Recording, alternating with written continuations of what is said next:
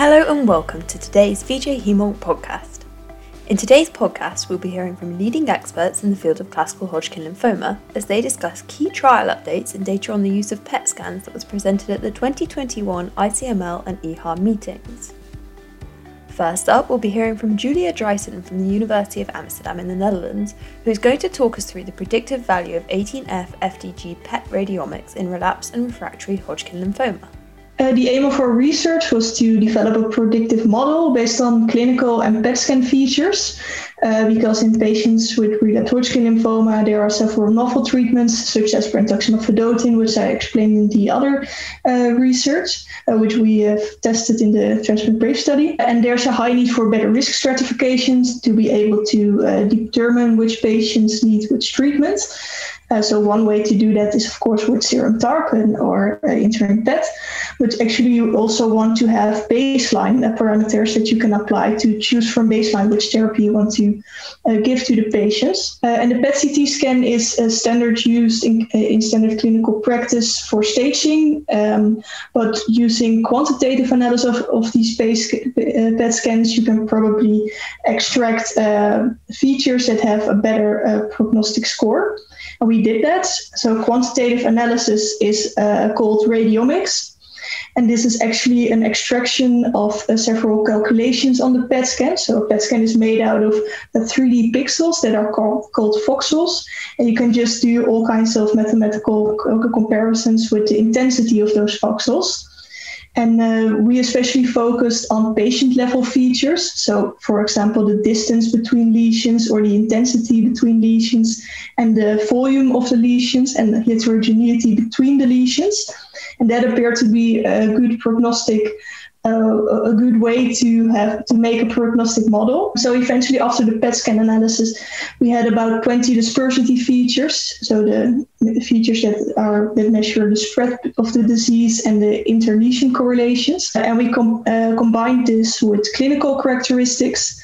We put it in a model, and then uh, we applied machine learning on that. So we used a general uh, linear regression model with backward selection to select the best features, and that led to a prognostic model, which we uh, which I presented in the uh, presentation. Uh, and this model had a high prognostic score, and it could significantly discriminate between high and low risk patients. So this can possibly be used in future clinical trials to guide uh, treatment uh, decisions. Next, we're going to hear from Ann LaCasce of the Dana-Farber Cancer Institute in Boston, and she's going to give an update on the Phase 2 CALGB 50801 trial, which is assessing PET adapted therapy in bulky stage 1 and 2 classical Hodgkin lymphoma. We did uh, CALGB 50801, uh, which is a US intergroup study looking at patients with bulky classic Hodgkin lymphoma.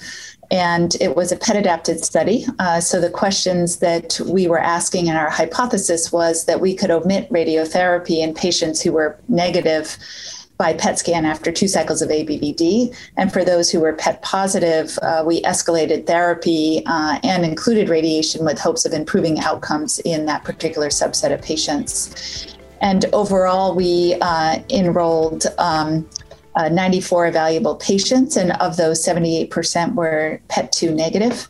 Uh, the patients uh, in the PET2 negative arm receive a total of six cycles of ABVD, and they had excellent outcomes with a progression free survival of 93% at three years.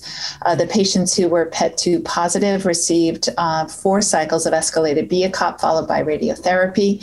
And in that group, uh, the outcome was unexpectedly good uh, at about 90% at three years. Interestingly, the Alliance had done a prior similar study in non bulky classic Hodgkin lymphoma, uh, though patients received uh, a total of four cycles of ABVD and the PET positive uh, received two cycles of escalated BEACOPP. The outcomes in that study in the PET2 positive patients uh, were was 67%. Uh, so we were quite pleased uh, with the outcome.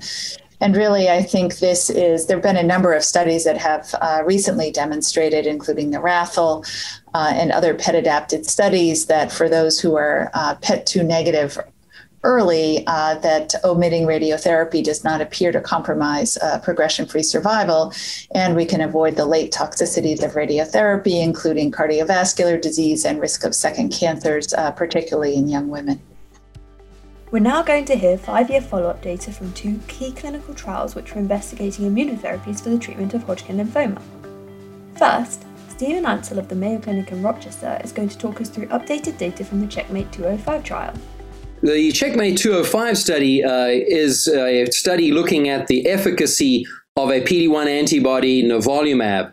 And what really is becoming increasingly important is to understand how the treatment continues to work, particularly in the subset of patients where a very durable remission is seen in the long term. So many will remember that the study showed that in all of the cohorts tested, there was a very promising and, and exciting response rate of about 65 to 75% of the patients. And overall, the durability of that response was about uh, 15 months. The key, though, was to see in time how patients have done over the long term. And now, with five years of follow up, we can see that, particularly in patients who have a complete response to therapy, those responses can be very durable. And there are a subset of patients who are actually able to achieve a complete remission and then, after a year of treatment as per protocol, discontinue treatment. As we followed those patients over time, half of them have remained in remission, and the other half, many of them could be retreated and the, the uh, remission restored with giving back nivolumab at a time of progression. So I think what that teaches us is that there is a subset of patients who really benefit from immune checkpoint blockade with PD1 antibodies. These people may have very durable remissions, particularly if they have a complete remission, and some of them remain in remission now at five years and with a hopeful eye to the future, we trust that these might be a subset of patients who are in fact cured of their disease. Finally, we're going to hear from Martin Hutchings from the Copenhagen University Hospital in Denmark, and he's going to talk us through the five year follow up data from the Echelon 1 trial, which was presented at this year's EHA meeting. So, the Echelon 1 study was a large randomized uh, study including more than 1,300 patients with stage three or stage four Hodgkin lymphoma, which uh, ended uh, accrual a long time ago. So, what was presented here at the EHA meeting was the uh, five year update of patients treated on this study. Five years after the completion of treatment for advanced stage Hodgkin lymphoma is a point in time when you expect the vast, vast, vast majority of relapses to have occurred.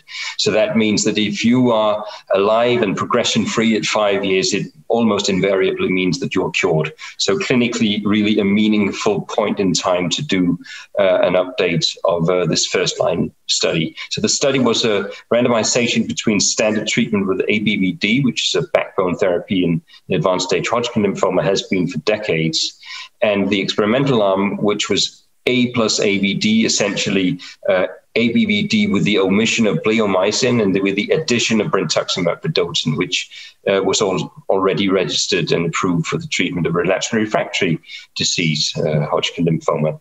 So um, already the primary analysis of this study showed a, a, an advantage uh, in favor of the experimental arm which was after approximately two years of median follow up. So now we have five years of follow up. And what is found essentially is that the progression free survival, as judged by the investigators, still. Um, uh, is in favor of the experimental arm with a roughly 7% difference in favor of the experimental arm, 82 versus 75% uh, of five year uh, progression free survival. So this difference is being maintained, perhaps even uh, uh, getting a little bit larger with time.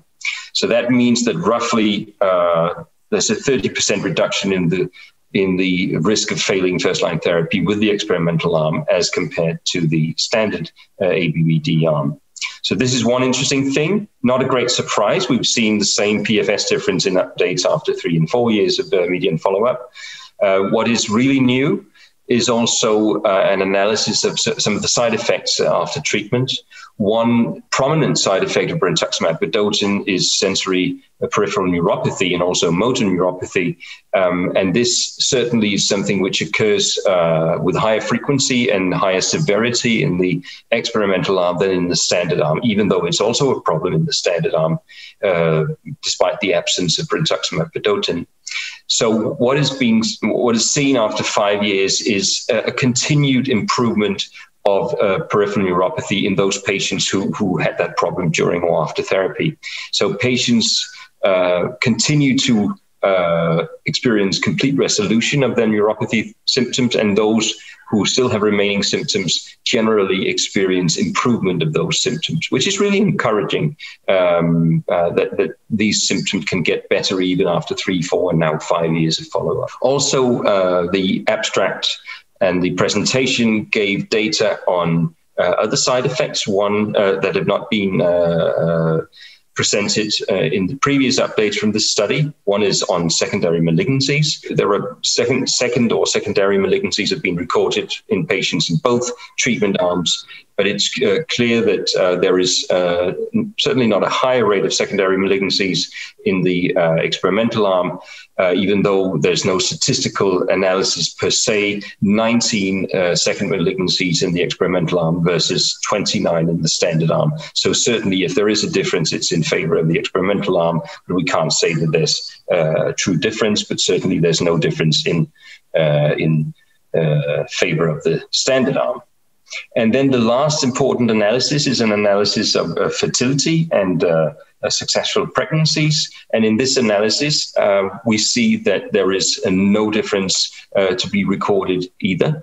Uh, actually, there are, uh, in, in actual numbers, more uh, pregnancies of female patients and, and pregnancies and newborn babies of partners of, um, of male patients, female partners male, male patients. So, also here, it's encouraging to see that um, that A plus ABD does not harm fertility in those patients. It's already well known that ABVD can be given to young uh, female and male patients without compromising fertility uh, significantly. But this is uh, uh now shown to be also the case for A plus ABD, which is really encouraging since it's a new standard of care for the treatment of advanced stage Hodgkin lymphoma.